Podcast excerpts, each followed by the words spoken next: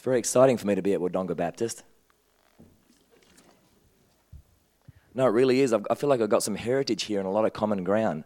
I mean, Graham and Maria Smith, very big, formative people in my upbringing.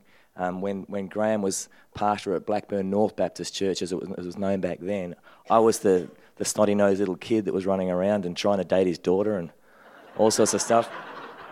Oh, I said date. That's very American, isn't it? Gosh. Um, and, uh, you know, I had lunch with, uh, with Jonathan and Sandy and Mason last uh, two weeks ago now which is a great time. And uh, I tell you what, what I'm going to try and speak to you about this morning, guys, if, I, my, if my voice makes it, um, I can tell these guys are onto it.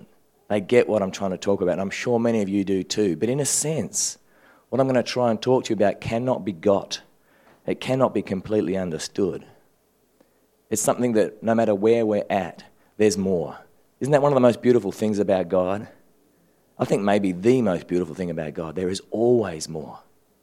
No matter how much of His love for me I understand, there is always more. Always more. In fact, uh, Jonathan uh, reminded me that he auditioned for a band I was in. Would it be, I don't want to say it, 20 years ago? You haven't changed a bit, man. You, st- you look like you're 20 still. Give or take. You know.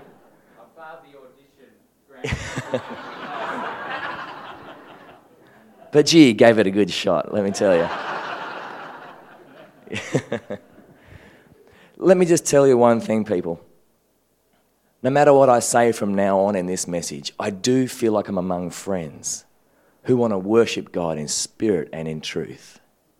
I'm going to try and speak to us about some challenging stuff to do with what it is to worship God. But please don't hear me as saying, you don't get this, so I'm telling you. You know, I'm very passionate about what I'm speaking about, and sometimes I'm told I get so passionate it can even seem like I'm angry. I'm not angry, I'm just passionate. I love you guys very, very much. You know, I used to be in this band called Sonic Flood, uh, and I was there for the, in, for the band, uh, in the band for about three and a half years. And uh, in the late 90s and early 2000s, Sonic Flood, huge. Awards, hit singles, gold records, massive crowds all strangely before I joined. hmm. I was playing bass guitar in that band and I loved it a lot. And Sonic Flood is known as being a worship band, singing worship songs, giving people a worship experience. The CDs are called worship CDs. And, um, you know, I learned a lot about, about all this whole realm because, you know, Sonic Flood is known as being one of the uh, forefathers of the modern worship phenomenon the modern worship revival.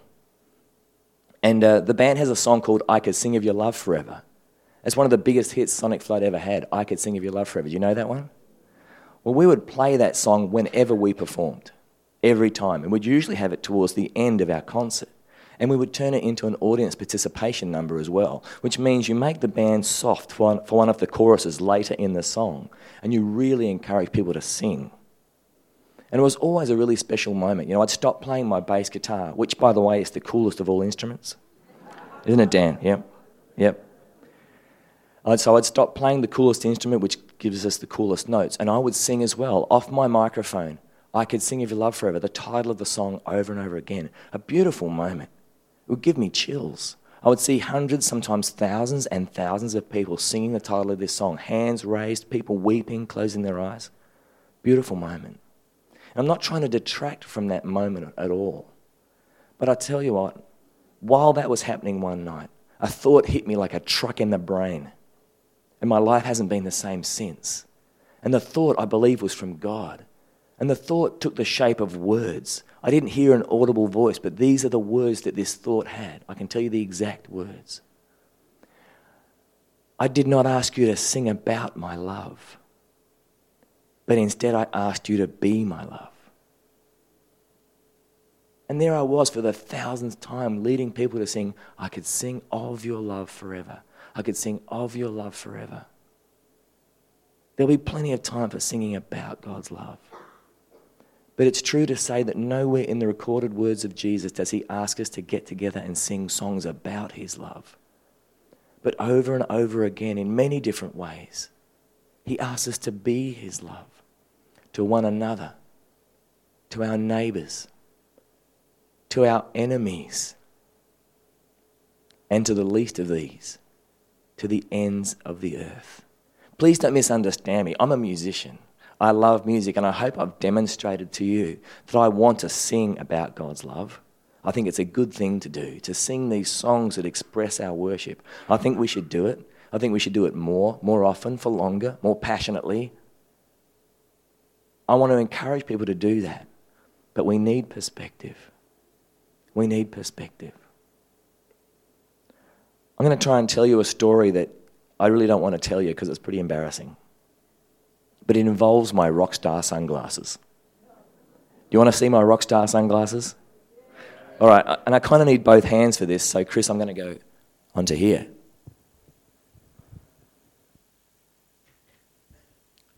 All right, the rockstar sunglasses, here they come. Are you ready for this?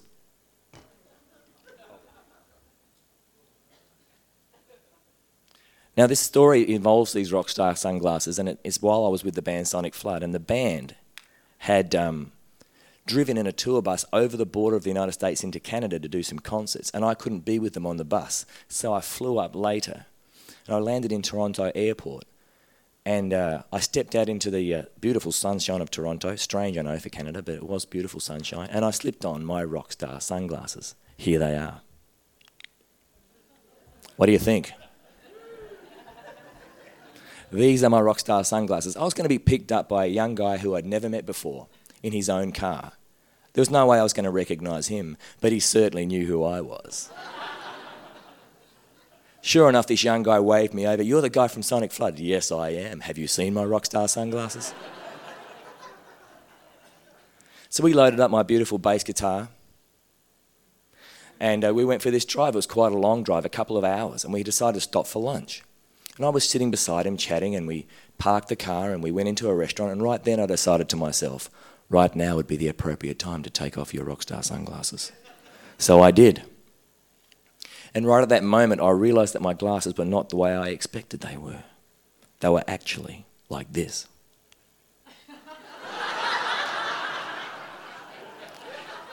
I looked like a complete idiot. The worst thing, this is a true story. So I did what you'd expect. I went, oh my goodness, there's a lens fallen out of my glasses. And I looked on the carpet. Not there. And this Canadian guy, sweet fella, he says to me, um, sorry to tell you this, but you were like that at the curbside of Toronto Airport.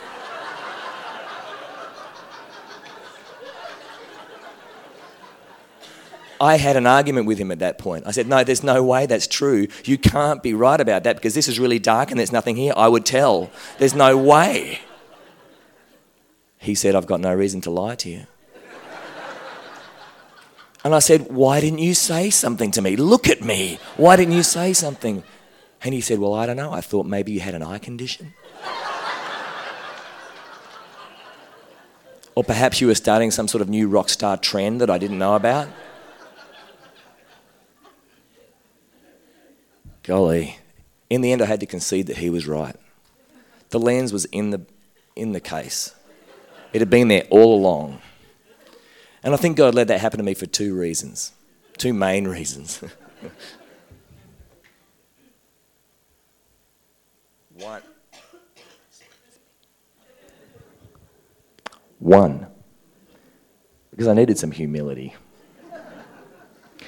But two, so I'd say this to you guys. Sometimes things are wrong. Sometimes things are very wrong. And we don't realize it. You know, the thing that's wrong is not there in front of us to be seen. The thing that's wrong is what we're looking through. We can't see it. We're distracted by other things. We're distracted by what's going on. We're used to what's wrong. Sometimes things are wrong, and we don't know it. And I'm going to try and talk to you about something that I believe is wrong. And for the most part, we don't know it.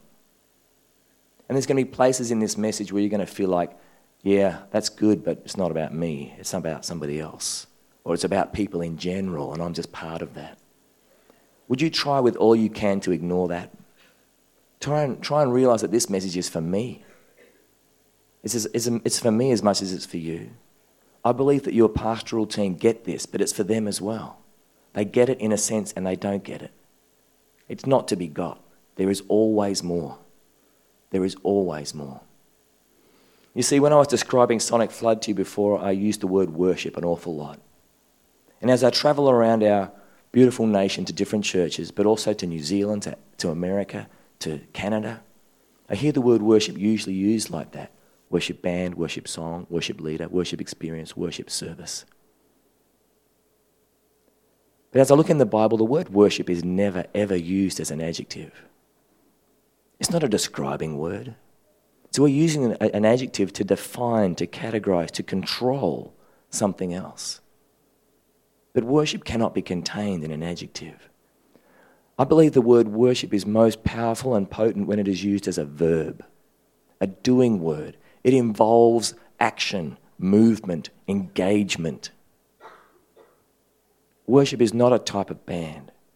Worship is not a type of song. And I believe this profoundly. The words we speak, the way we speak, changes the way we think and the way we think changes the way we live. If I'm using the word worship, such a sacred, all encompassing concept, and use it to mean a type of music or a type of experience I get or a meeting of Christians, I believe it's an indicator of something much more seriously wrong. I believe it's an indicator that we are losing sight of what worship truly is in our modern culture. You see, if we allow the word worship to change in its meaning and its usage, to mean what it doesn't mean, leaving us with no word to describe what it truly does mean, we will not be able to talk about it. We will not be able to think about it. We will not be able to live it. Many words change in our English language over time.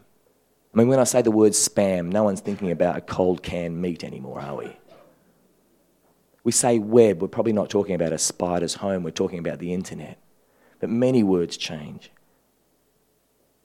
Like gay, like grass, like evangelical, fundamentalist, liberal, conservative. These words are changing in their meaning. Contemporary. Well, we are allowing the word worship to change. And it will change the way we think it will change the way we live. But this is not a lesson this morning about word usage, not at all. The word usage is an indicator of something more seriously wrong, I believe. And to get to that, I need to speak to you a little bit about a bit of a hero of mine. His name is Dietrich Bonhoeffer. I even love saying his name, Dietrich Bonhoeffer. Fantastic name, but a fantastic guy. An inspiration. He's a gentleman who was a Lutheran theologian author, and much more. But he lived during uh, the, rule, the rule of the Nazi Party in Germany. And uh, this is a time in Germany when most of the church was very passive about the rising evil in Germany at the time, at the hands of Hitler and his regime. A big chunk of the church openly supported the evil that was happening. And almost nobody had anything to say to defend the defenseless.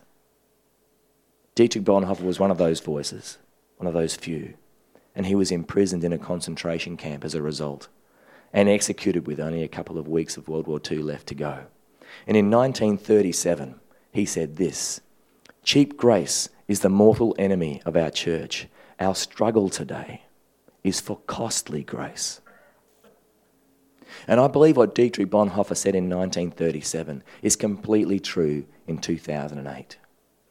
But if this statement here is not making a whole lot of sense to you right now, we're going to get there. But maybe this slight retranslation, for the purposes of this morning and what I'm talking about, might help. I believe that cheap worship is the mortal enemy of our church. It's going to kill us. Our struggle today is for costly worship. When worship looks like a concert, when worship depends on whether I get the chill down my spine or whether the band is good enough before I pull my hands out of my pockets and sing a song, if it depends on these things, then we are gravitating to cheap grace, cheap worship, and ignoring, to a large degree, maybe for the most part, costly grace, costly worship. To try and explain those statements a little more, I want to speak to you about what is my favourite word, perhaps. One of the favourite, anyway. And it's the word paradox. See, if you can say paradox correctly in a sentence, in a conversation, people think you're smart. And I encourage you, if you're a student or if you write essays or anything like that, use the word paradox. You'll get better marks. I promise you. And it gives you a chance to say a five syllable word, paradoxical. That's impressive. To, but we need to know what the word means, right? To use it, we need to know what it means. And to explain that, I want to show you a photograph of Morgan Freeman. And this is why. In 2007, I heard a radio show uh, on national radio in America that voted Morgan Freeman's voice as the most popular speaking voice in all of America. Not his singing voice, I've never heard him sing, but his speaking voice is the most popular. When he speaks, people listen. We see him here doing the voiceover for March of the Penguins movie as the narrator. He was paid millions of dollars to do that. He was also the voice of the Visa card commercials during the Olympic Games, even here in Australia, I believe. He was even the voice of God in a couple of movies, right? And this radio show explained that Morgan Freeman's voice is so popular, they believe, because it is simultaneously rough and smooth. Now, that doesn't make sense, does it? Things are either rough or they are smooth. But, paradoxically, Morgan Freeman's voice is both rough and smooth. And this radio show tells me that is why it's so popular. And that got me thinking about Marilyn Monroe. Here's an actress, a person, who is just as popular today, perhaps more so than when she was alive. Why? Well, I believe it's this Marilyn Monroe somehow is able to portray sweet, naive, innocent girl next door at the same time as portraying sexy, seductress, danger woman. Paradox. And this is why I believe she's so popular. These two things that logically, if I use my brain to think about it, these two things can't exist at the same time in the same person, same place. No, they can't. But paradox tells me that it can, and that is why I'm appealed. That's why there's an appeal there for me.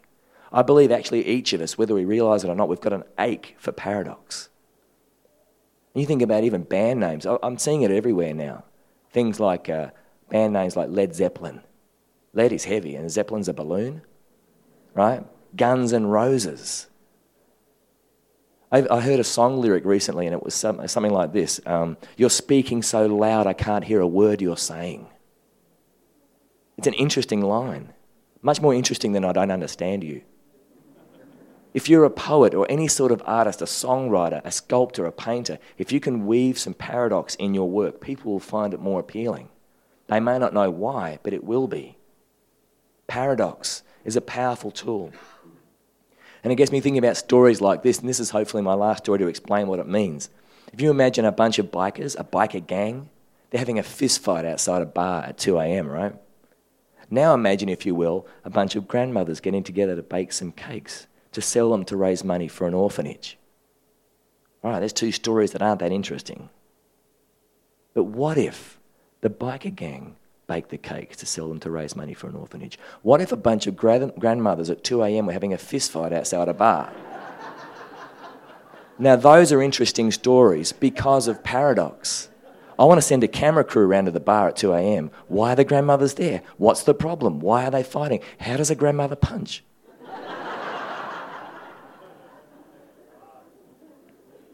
paradox. Well, when I was in the Paul Coleman Trio, we had a song called The Killing Tree. My favourite song. Killing, death, dark. Tree, life, light. It's an intriguing song title, isn't it? Killing Tree. It was many people's favourite song that we played for. Well, friends, The Killing Tree is about the cross of Jesus.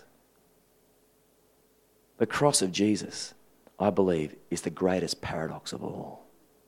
and the ache that we have in us, the ache that would have us even in a church building like this this morning, I think we're being drawn, drawn here by this paradox of the cross. This ache in me for paradox is only quenched by the cross. Because the message of the cross is die to live. And I believe what Dietrich Bonhoeffer said in 1937, and what I'm trying to say to you in, in 2008 about cheap grace, about cheap worship, is showing that we are mainly gravitating, aligning ourselves with the live of the cross. And we are ignoring, for the most part, the die of the cross. See, I'm, i want to reinforce to you, friends, that the cross's message, the cross itself, is a free gift. The life, death, and resurrection of Jesus is a free gift. Yes. And if I said anything different, I should be kicked out of here. But paradoxically, this free gift costs everything. Everything. I'm struggling to understand this. But I believe this struggle, this swimming into the great paradoxical mystery of die to live, is where God wants me to be.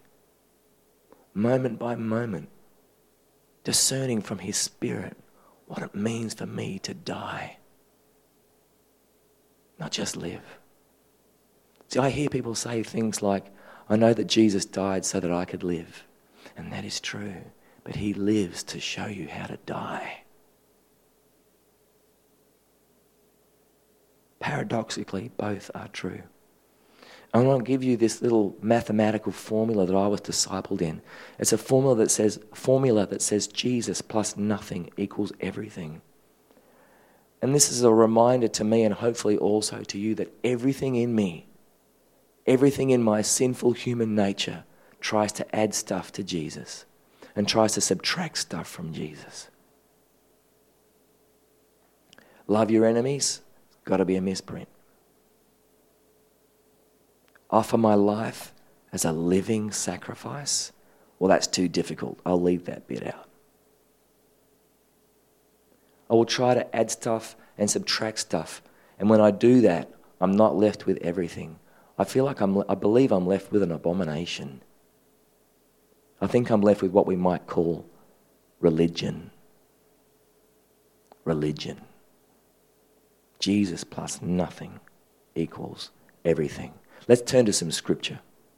James 1:26 tells us this. If anyone considers himself religious and yet does not keep a tight rein on his tongue, he deceives himself and his religion is worthless. And I can see people trying to look this up in their Bible. Sorry, I didn't give you enough time. Go ahead and have a look. And I think you'll find that the verse you read is very similar to what I put up there, using the words religious and religion. But less than a minute ago, I used the word religion in a negative context, didn't I? And we even heard some, mm, Jesus plus stuff minus stuff equals religion. Yes, religion bad. But here we are with James 1:26. This is an unhelpful translation for me right now. See, religion is a word that's changed like spam. Like we're letting worship, the word change. Religion has gone, I'm sorry. It means negative things now. It means someone who does things regularly, the same way every time. Religious. Especially if they're doing those things to find their own acceptability to God. The word is even used now to mean someone who thinks of themselves as being morally superior. So I did something with James 1:26 that I consider to be really clever. I hope you're impressed. I went back to the Greek. It's very easy to do online now. And there's a word threskos. If there's any Greek scholars here, I may not have this completely correct, but I do have the context correct, I believe. Threskos is a word that's been translated for us here as religious and religion. But threskos is better translated like this. Now this verse makes sense to me. If anyone considers himself a worshipper and yet does not keep a tight rein on his tongue, he deceives himself and his worship is worthless. I consider myself a worshipper. And I always thought this verse was about perhaps swearing or telling a lie or slandering someone, gossip perhaps. But no. Worship band, worship song, worship leader, worship experience. I think we're very loose with our use of the word worship. If worship is truly what we're going to discover it is in the very next verse, and we use it to mean this type of Christian entertainment, something's gone badly wrong. But let's look at that very next verse. James 1:27 says pure and perfect religion? No. Threskos. Pure and perfect worship. Here we go. Pure and perfect worship in the sight of God is to care for orphans and widows and to remain uncorrupted by the world. Doesn't say anything about songs there. Doesn't say anything about 10 a.m. on Sunday. Doesn't say anything about being inside a particular sort of building. It never will. And I believe that when James was, this book was written, orphans and widows were the group of people in the most need that were, that were prevalent, that were, were in the, the reader's faces. I think we could take that to mean anyone I know about who is needy, who is less fortunate than I am. But the most powerful part of that verse is not the orphans and widows part, it's the remain uncorrupted by the world. That's the most powerful part. Well, here's my confession to you. And I don't make this confession lightly. I believe I am corrupted. How could I not be?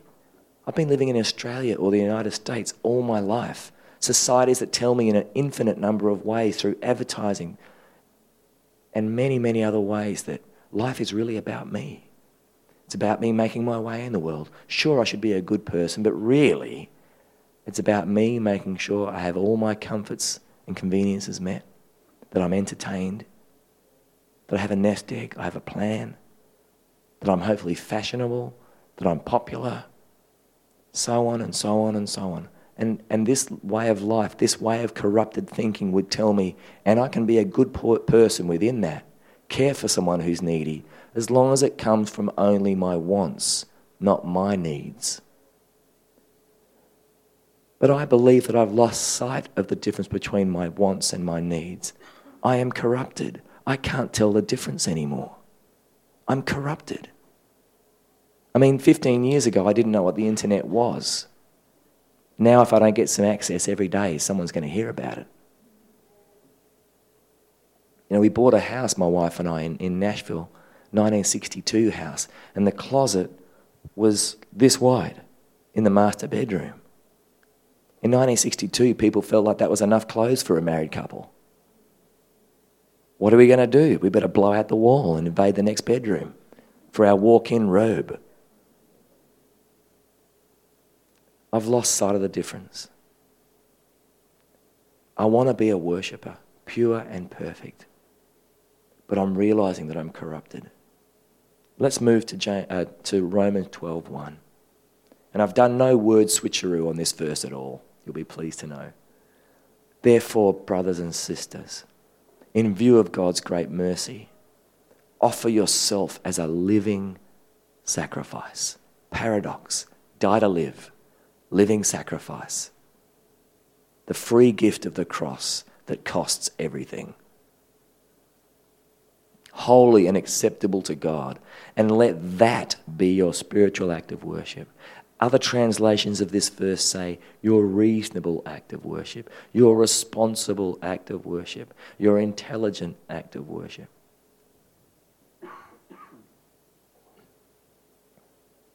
Die to live. Let that be your worship. Holy, acceptable, spiritual.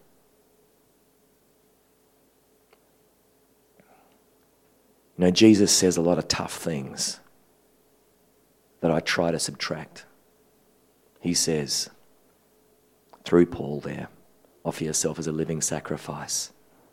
He says, if I try to hold on to my life, I'm going to lose it. But give your life away. That's how you find it. He says, a kernel of wheat must fall to the ground and die.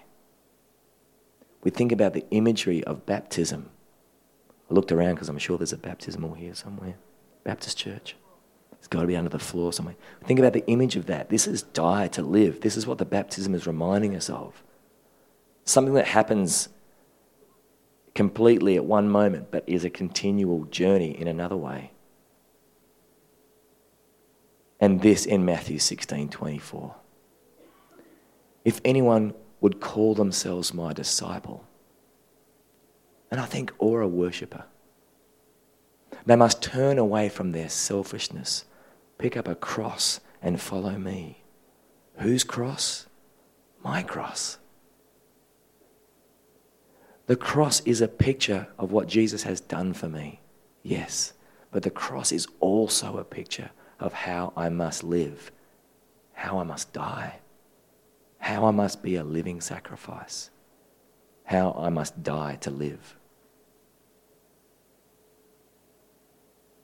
But as, as I take on a stock of my life, I realize I am a selfish person. I'm still making sure that I'm okay first before I care for anybody else. Me and those closest to me.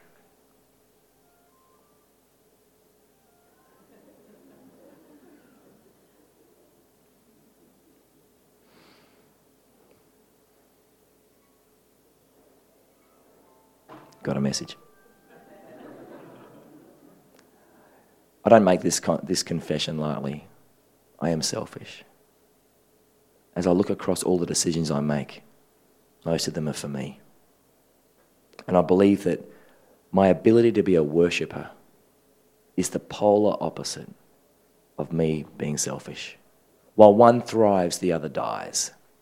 If I want one to live, I must starve the other if I am going to align my life, lay my life down completely at the foot of the cross, I must embrace both sides of the paradox. I must. I cannot just embrace mainly one or the other.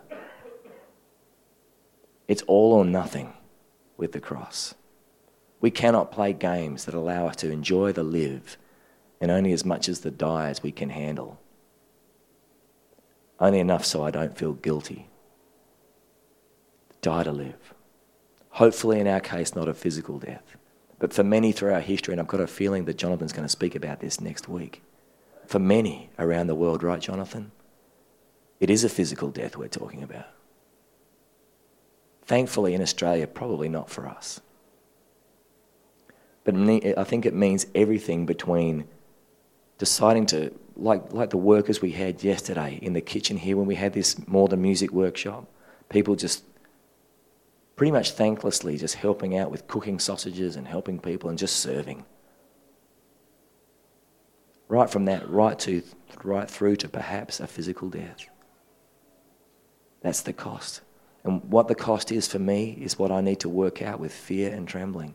Friends, we worship a paradoxical God.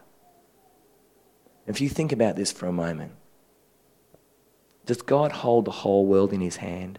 Is he in complete control? Yes, he is. Or is the world somehow broken, distant from the perfect will of God? Yes, it is. Can I run to Jesus, uh, run to God the Father, I guess is a better image for me. Like the prodigal son, have God run for me. We swept up in a brace and I call him Daddy, Papa. Yes, you can. Or do I need to enter his presence with fear and trembling? Yes, I do. Did Jesus conquer death completely, absolutely at the cross? Yes. Are we still suffering under death? Yes. These paradoxes go on and on and on. Is my future perfectly mapped out by, for me by a God who knows the future? Does he know exactly what's going to happen so there's a, a predestined path? Yes. Or do I have free will? I completely do have free will. Yes, I do. Paradox. Does it really have any bearing on my salvation, what I do, what I choose not to do? No. It's all about the blood of Jesus. And yes, it does. Paradox after paradox after paradox. Swim into the paradox. This thing of following Jesus is not collecting knowledge about God and how to live the life. It's about swimming into a mystery that cannot be solved, will not be solved. and moment by moment, sacrificing and living. In closing, I want to tell you a story about some friends of mine from Auckland, New Zealand. This is Peter and Anne. And I sat down with Peter last January and he told me a story about how in 2007 he and Anne went to Africa to visit their 10 sponsor children through compassion. 10 kids. I'm inspired by that. I think the implication there is if, if you sponsor one child, that's fantastic. Great. If you sponsor two, if you sponsor three, great. I'm still going to ask you to, to consider sponsoring another a fourth, a fifth, a sixth, a, a 78th. It's between you and God. My job is to present you with the opportunity. It's between you and God whether whether you are needing to sponsor another or should, as an expression of your worship. We have some photographs of when Peter and Anne went to a particular village in Tanzania. This was a, a tiny little village way off the beaten track. You couldn't actually drive there. They drove as far as they could and then walk the rest of the way. And this is a community of people who are subsistence farmers, meaning that whatever they got to eat, they had to grow it first. Very simple life. No running water, no electricity, no glass in the windows, dirt on the floors. And uh, Peter and Anne were just overwhelmed by the welcome, the warmth. These, most of these people had never seen a white person. But they were welcomed openly and warmly with joy, with peace. And uh, fresh grass was cut for them to sit on. There were no seats.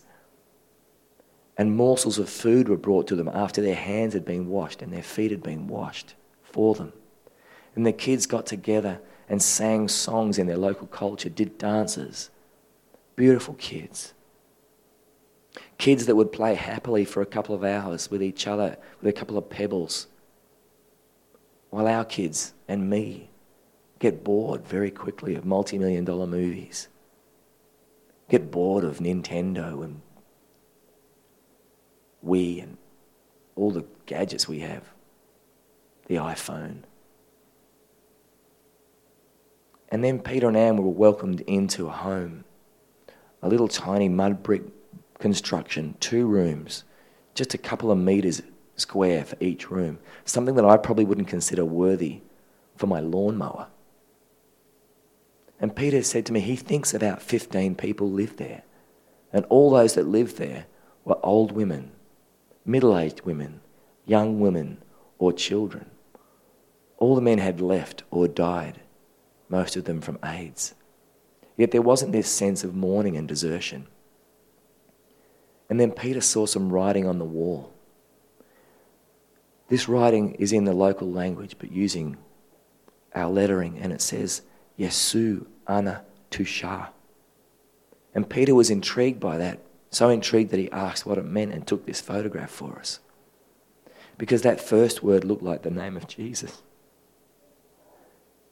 He's told what it meant, and it means this Jesus is enough. Friends, I do not let Jesus be enough. I'm doing a far too good a job of looking after myself to let Jesus be enough. Making sure I have everything sorted out, all my ducks in a row, my nest egg, enough money for whatever, certainly enough for my next mortgage payment, my nice big house.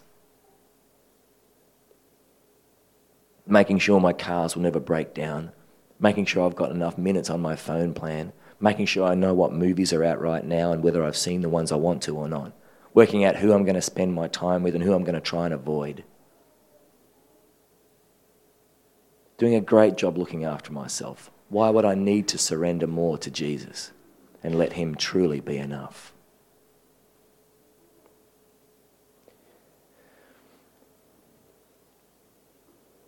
I've come this morning I've got some help from some friends here and Simon, who's driven all the way from Canberra to be here. We've brought a bunch of these. It's just plastic and cardboard and ink. But in another sense, I'm holding in my hand a life. I'm holding in my hand the life of a little girl.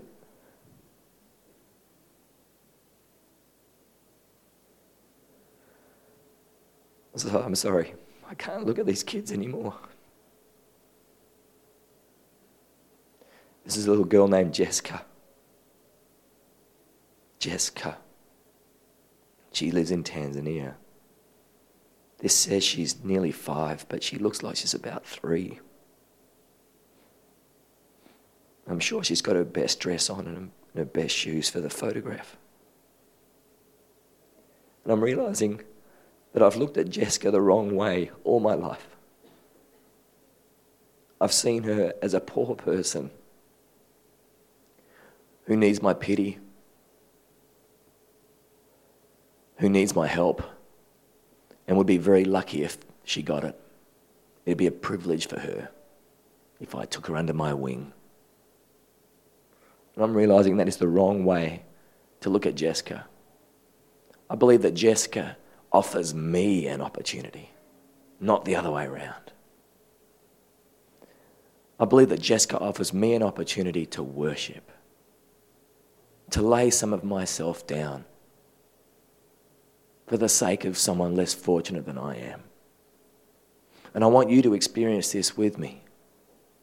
I'm not asking you, I'm not saying you, this is you saying I will sponsor a child, but I want to hand you one of these forms, one of these lives. I want you to hold it in your hand and look at it.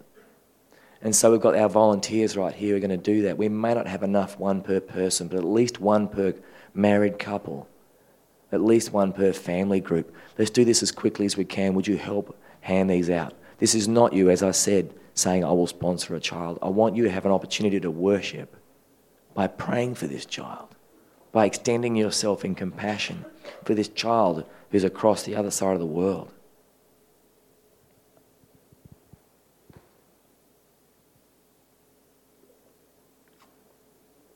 We have a couple of people in the kids' room too who would need one or two. A couple of people at the sound desk. The tech team up there. Would you raise your hand if you don't have one to look at yet?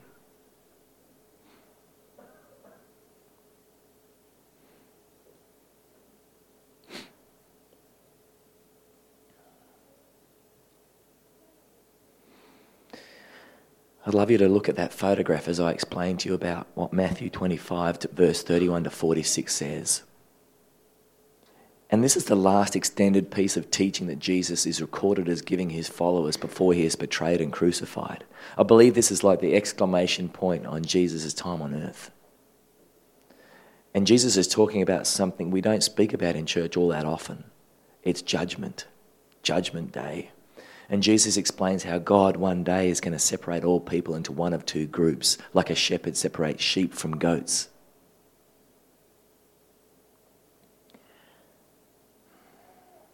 And you know, whenever I've heard this story, as I'm sure you have as well, I've immediately assumed that I'm a sheep.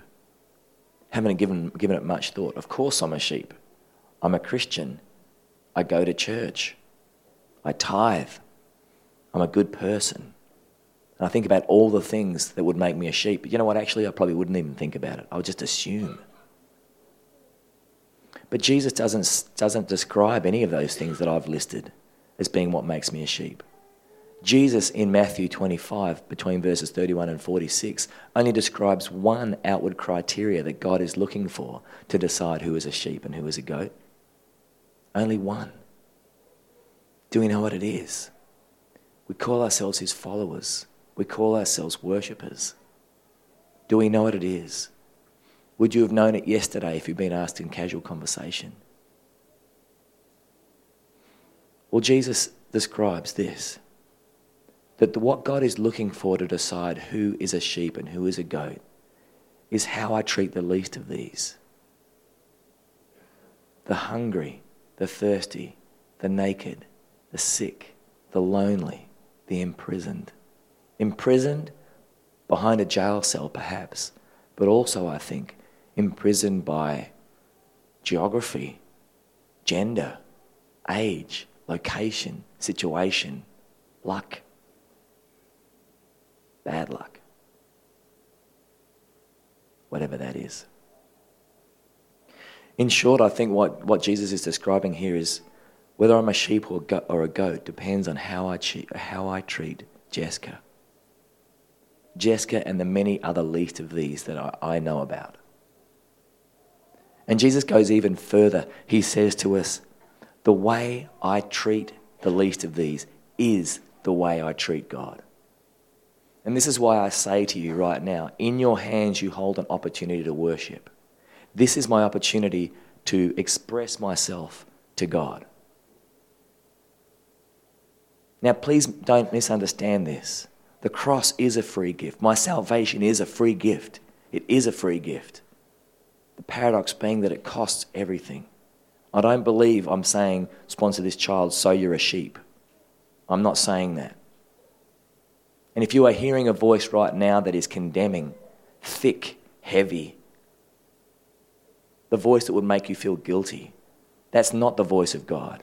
My prayer is that that is not coming from me. If you are hearing a voice like that, in Jesus' name, pray against it. But you can hear a voice that's convicting that is from God. And we need to be able to tell the difference between a voice that condemns and a voice that convicts. In a moment, as the band comes up to play our last song, I'm going to ask you to begin praying. Pray for the child that you hold in front of you. If you're in a couple or a family group, I'd love you to pray together for this child. Pray for their family, for their community, for their country. Pray for their future. Pray as you feel led, but do it as an expression of worship. An expression of worship, I believe, that is asked for by Jesus much more than singing songs. A much more valid expression of worship than any number of songs we've ever sung about His love. This is an opportunity to be His love through prayer. And as we begin to pray, play, I'd ask you to add to your prayer God, would you have me sponsor this child as an expression of worship? Would you have me sponsor this child as an expression of worship? I'd love you to try and use those words. I believe words are powerful. Please don't wonder to yourself what God would tell you if you really asked Him or if He really gave you an answer. Don't WWJD question mark this. Don't what would Jesus do if He were here? Ask and listen for an answer. And I believe you'll hear one of three answers. The answer I hope you hear, number one, is yes. I would like you to sponsor this child as an expression of your worship this morning. And if that is the case, then I ask you to visit Simon or me, some of the other helpers, as you leave with this form. And there's some very simple paperwork to, to fill out to make that happen. The second answer you might hear could be no. This is not how you should express your worship this morning. In which case, I need you to just bring this form back and drop it on the table.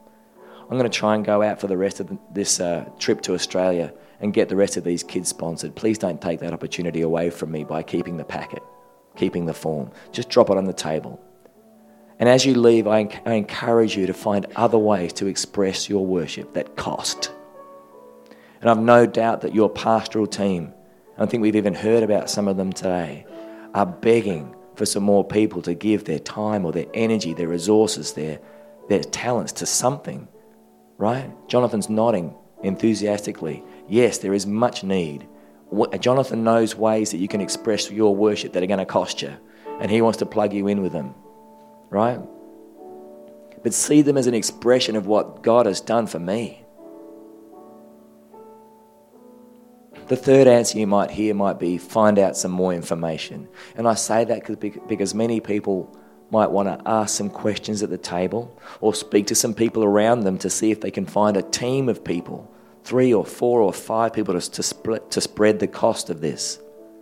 Or you might even want to make a couple of mobile phone calls to people who aren't here right now and see if you can do this as a group. And let me just say, mums and dads, I don't believe there's a better way than something like this to start teaching our kids about what it is to accept this living sacrifice challenge the paradox of the cross.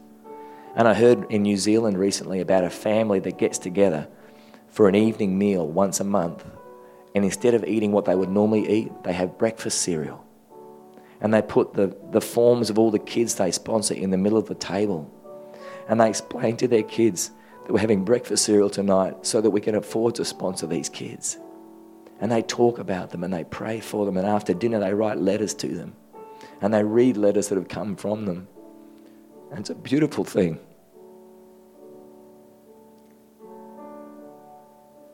So please, as we close, begin to pray for this child.